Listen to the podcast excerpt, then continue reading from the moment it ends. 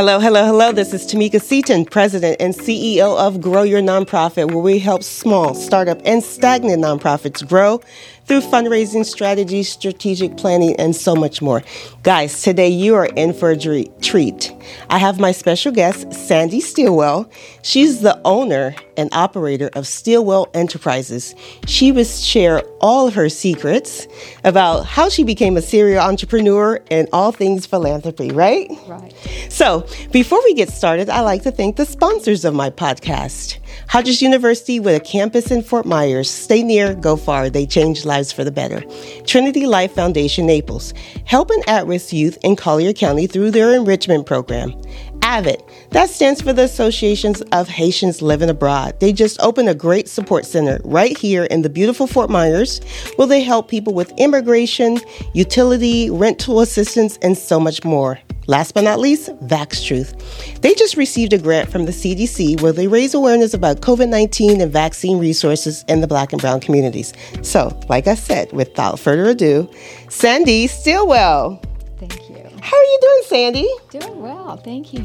This interview was long overdue. I I know I reconnected with you last year um, through the Gulf Coast Business Bank event. And I said, You have to come on my podcast. And you said, No, wait, I'm really busy. So I finally was able to get you here. So thank you so much. I really appreciate it because I know you have so many businesses. You're also rebuilding because a lot of your businesses sustained damage during Hurricane Ian. But you took the time out of your busy schedule to come here and bless us with your presence. So thank you so much. Oh, you're welcome. So you're Florida grown, right? You, you graduated graduated from Cypress Lake Cypress Lake High School, right? Correct. So tell me a little bit about your journey because I know when we spoke, when we met uh, last year, you mentioned that you've never worked for anyone a day in your life and you've always been an entrepreneur.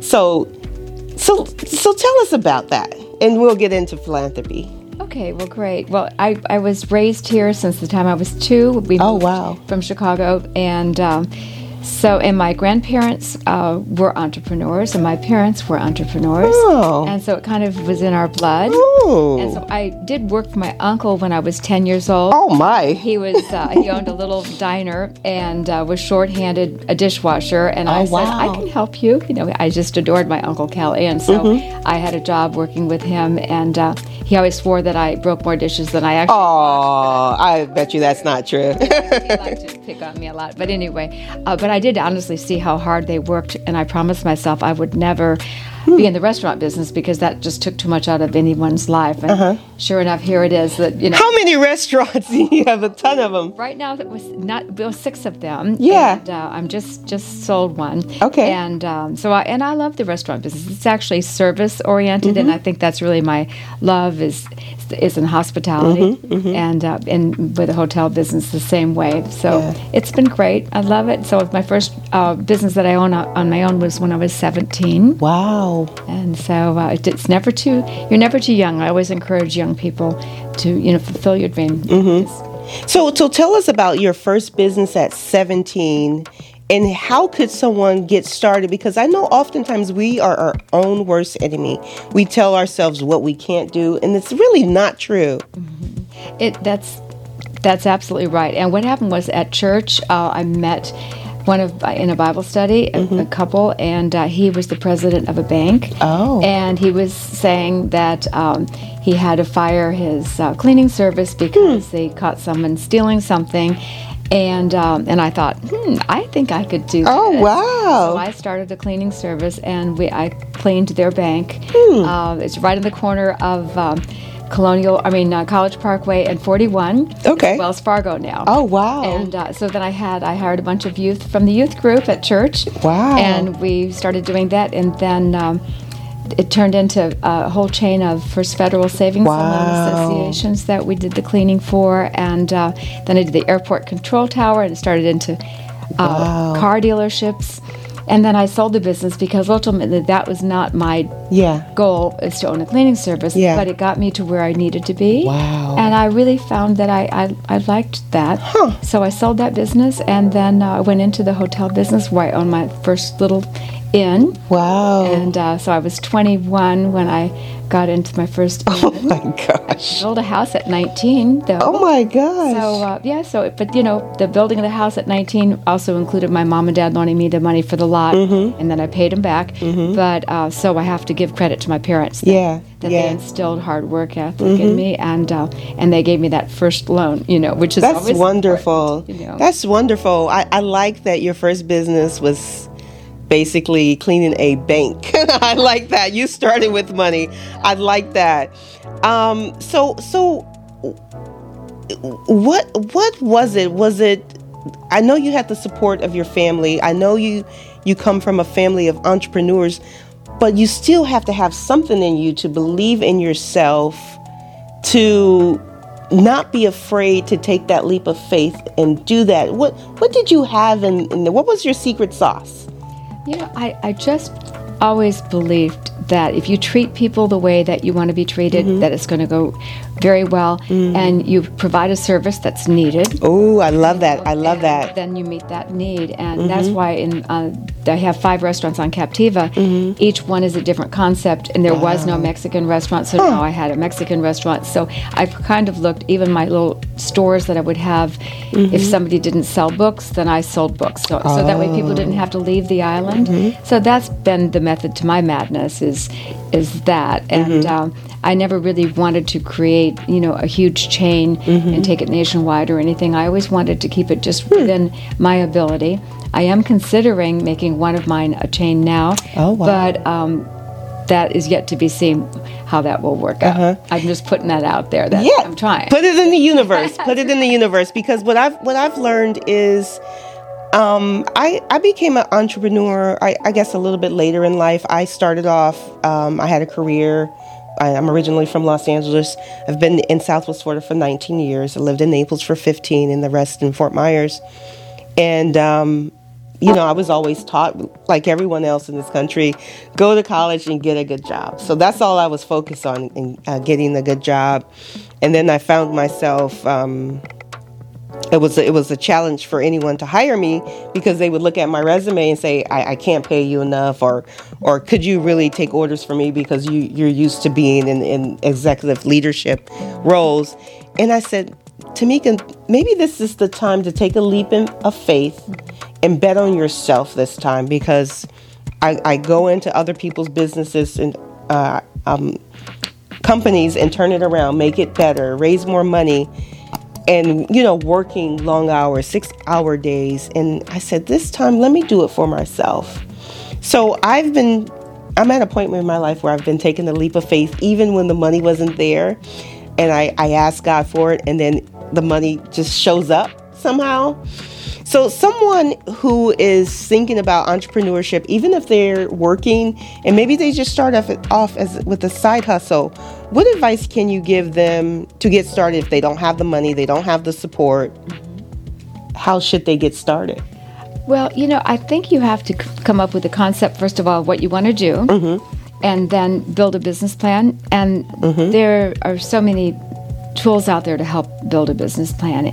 And then pitch the idea to some of your friends and see if it's something that Mm-hmm. they would think it's a good idea. Because, you know, when you decide to give up a perfectly good paying job Yeah. and then launch yourself out there, you need to have some resources Right. Mm-hmm. available to you and and really a good backup plan because you know not every business is successful Right. and there have been businesses that i have started that i've shut down too so it's not like it's i'm hitting home run every time Okay, okay. you know that you have to be prepared that it might not go exactly the way you want it to go Mm-hmm. but when you when you really put the work into it and you do your homework ahead of time and you have your resources that's that's really the key and a lot of people come to me for advice and i kind of help them through Mm-hmm. Yeah. some of that and i'm happy to do that because i'd rather see them seek advice Yeah. and there are so many resources the small business development center there's a lot of Mm-hmm. different places and for funding it depends upon what but if there's a, a, a nonprofit type there's actually groups of people that help fund Mm-hmm. people to start a new business too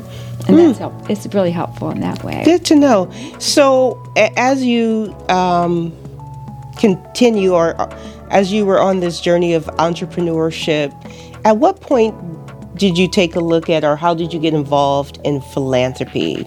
And for those of you, philanthropy philanthropy is basically giving back to whether it's a nonprofit or just helping with some social cause that impacts the lives positively of someone who's less fortunate. Mm-hmm. Well, it was actually through with my children. I have my two sons, mm-hmm. and they were in school. So, so much of what I did was in my business, running my business, and being mom, you know, and then mm-hmm. Doing all the, you know, church things and little leagues and all the stuff as, with boys you would do. Mm-hmm. And uh, so I kind of gotten involved with some of the fundraising things as a part of their school, etc.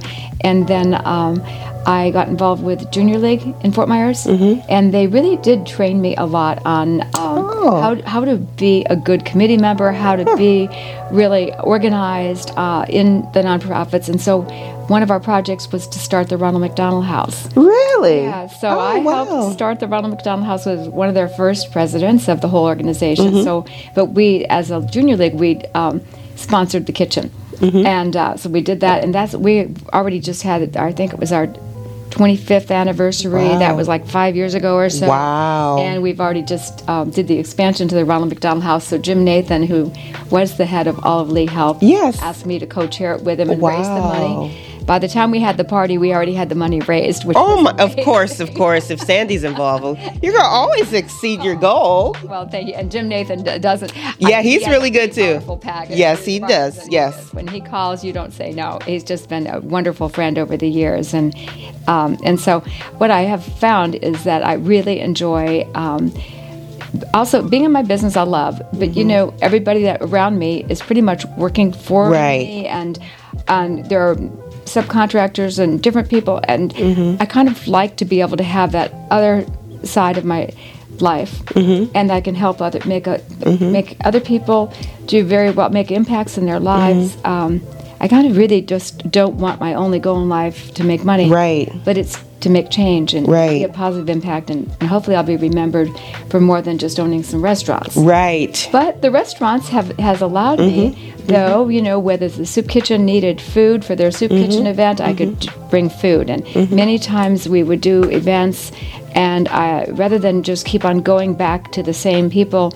They just ask them for like a hundred pieces of one hors d'oeuvre. Okay. If you had enough different restaurants, we can share the wealth, you know, Mm-hmm. as far as you don't need I like that. title, I like that. And then, so yes, and you put their sign, this restaurant did whatever, Mm-hmm. and they can put on an event with a lot of things that are, don't cost a lot of Right. money. Because that's very hard when you're putting on an event. Right. The overhead of that event is Mm-hmm. a lot for a pro- nonprofit. And so, uh, so make enough connections and don't really ask them too often, you know. Too. So, what is too often and what is not too often to ask a business when you're looking for uh, whether it's an auction item or food or anything? Well, you know, especially since, uh, well, when COVID came, Mm-hmm. everybody was devastated. So a lot of the things shut down at that point. And then since the hurricane, you know, we postponed a lot of our events that we were doing in, in Mm-hmm. a number of charities I'm involved with just because we wanted to be sensitive to the Mm-hmm. business owners. You know, we've all been impacted by this hurricane Mm-hmm. in various different degrees, and you just don't want to overask. But at the same time, some businesses are alive, well, and thriving, Right. And they want to get their word out. So, so we our approach is a very soft one, you know, Mm-hmm. and that helps a lot. But I would say, you know, uh, whether it be I've gotten involved um, with Pace Center for Girls. Mm-hmm. Been a huge supporter of that. I was the chairman of their board, and I'm on their national board of directors Mm-hmm. now. Uh, so we're really trying to take that name for Pace Center for Girls nationwide. We're in Georgia now, in South Mm-hmm. Oh, wow. Carolina, and we're working our way um, throughout. And we're, we're looking for corporate investors that are big corporations that Mm-hmm. will help us take this model that's so successful in Florida and take it nationwide. So that approach would be something more than going to like a local restaurant. Yes. Now, for our local events, yes, we need Mm-hmm. sponsorships and banks and so on. So I think it's identifying the people and um, and find their focus. Mm-hmm. Um, for me, I've had my greatest success in just getting to know people, Mm-hmm. finding out what their passions are, and uh, and then helping them Mm-hmm. filter to something that is the same passion Yes, yes. so much is important in that way. Mm-hmm. But for me, if I have somebody coming to me and they want me to sponsor an event, and let's say it's a cash sponsorship, Mm-hmm. let's say it's a five thousand dollars sponsorship to sponsor their ball, you know, mm-hmm. whatever. And well, I want to look at it as a business person. Right. What kind of marketing value am I going to get back? Mm-hmm. So you need to come up with a good package, of course, and mm-hmm. then, um, but then thank afterwards. Yes. Don't keep, just don't stop thanking. Develop and nurture that relationship with that donor because if all you do is collect the money, you put their logo out there, you've said your thank yous, and it's over with. That I don't think is good mm-hmm, enough. Mm-hmm. And I really think that you need to have a presence on their website for maybe mm-hmm. a whole year when you're starting to pre announce the next year's ball. Okay. Continue with the previous year's. This was the previous year's. Oh, I like that. I've never seen that before. Uh, it's not done very often, and then Huh. this is the previous year, and we would love to have your name logo logo Hmm. here, and then then at some point you do drop off the ones that were the Mm-hmm. previous year, but you start right, so you have like a Hmm. Oh. full year of thank yous, and then in your um, on your website, Mm-hmm. in some of your newsletters, it's just you just can never say thank you. Right, right. What what are, what's one unique thing a nonprofit has done to thank you for whether it was a in kind or a cash donation that really wowed you? Do you know, I've had many that were just really great, but um, sometimes I've had it where during the time of COVID, or if there was some after Hurricane Charley, for instance, they threw me in as a sponsor and I didn't even give cash. Hmm. They went ahead and said, Thank you for your past years. Mm-hmm. Here, here, you know, thank you for that. And then, you know mm-hmm. what? they had me again. They they hooked me in, mm-hmm. and I had them, you know, really high on the list. Very that, good. That was it really, and but verbally at the event is always a great thing. Mm-hmm. Having posters at the event, just wherever you can get their name out there, because that's what their Mm-hmm. their job is is to get their product. Right. And you know, I always wonder um, do do the businesses actually see a return on their investment? I think that. I, I, you know, there's really no way of Really knowing. 100% knowing if you had a unique click through on a website that mm-hmm. you had you could track it that way and, and the and the people mm-hmm. that marketing they know how to, exactly to do all that and, and I've used that tool but that wouldn't be the only thing that you mm-hmm. could gauge it on. I think you get your name out there. When I go and buy jewelry where I go for jewelry is people that have been good to the community. Interesting. when I want to go out to eat to a, re- a privately owned restaurant, I really do think who is good to the community and who do I want to support. I do believe that people that they come out to Captiva to my restaurants, and a lot of them, they're my nonprofit friends. You know, and they Oh. said, "Well, okay, well." Their aunts in town or whatever. Let's drive out to the island. I'll show them around a little bit, and uh, and it's nice. It does it does pay off, but it's getting your name out there. Hmm. Interesting, very interesting. So, what would people? uh, And I'm I'm so happy you're here today because oftentimes I invite nonprofits um, to interview them, but from a donor perspective, what would nonprofits be surprised to know about donors from your perspective that maybe they don't consider? Well, you know, I don't know that they haven't considered it or, or not, but but I really, when I'm thinking about one organization over another, the one that has the greatest impact, you know, and uh, the, the best value for your dollar.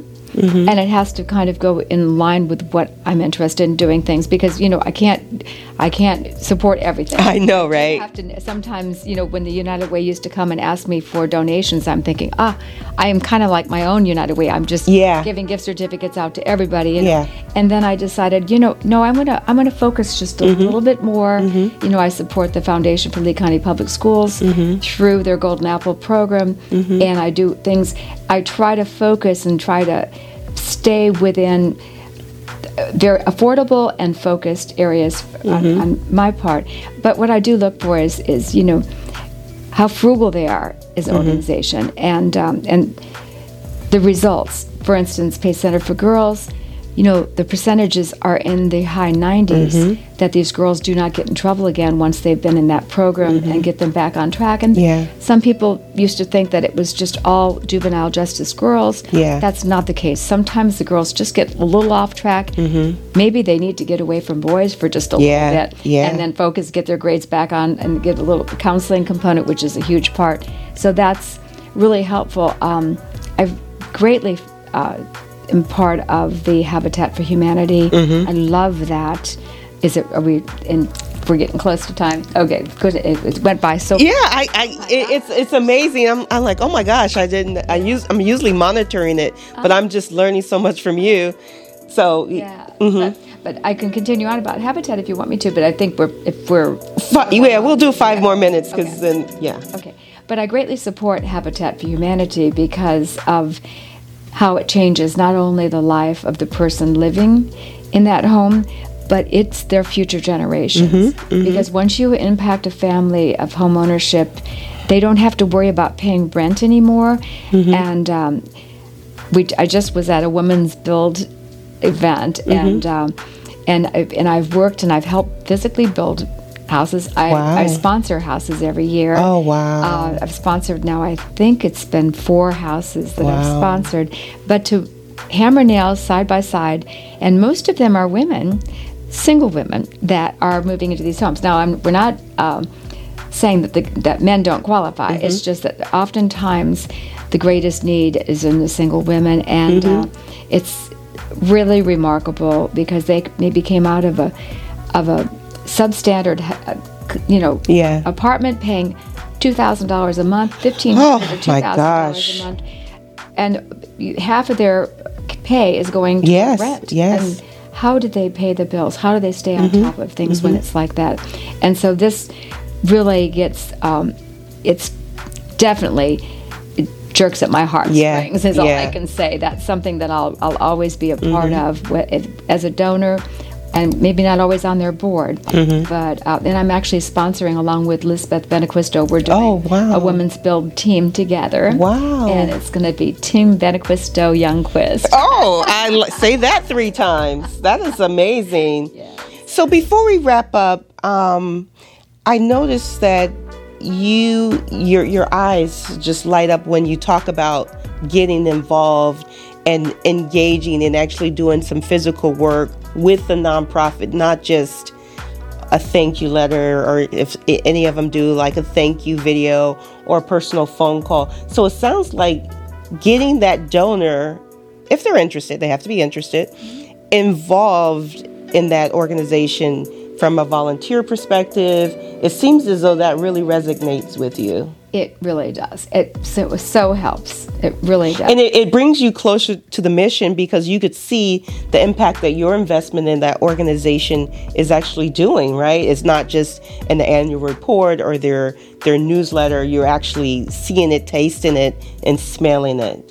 And maybe even in some cases you you get to interact with some of the program participants as well. It's so true. And then I love to see collaborations when Oh. they're not so thinking about themselves, but they can work together with other people. I like that. It really is great because then you're not doing duplication of services. You're actually integrating everything together. Mm-hmm. I like And- that. And the United Way I've become very involved with now Mm-hmm. because I realize that I am not really my own United Way. And yes, you are, Sandy.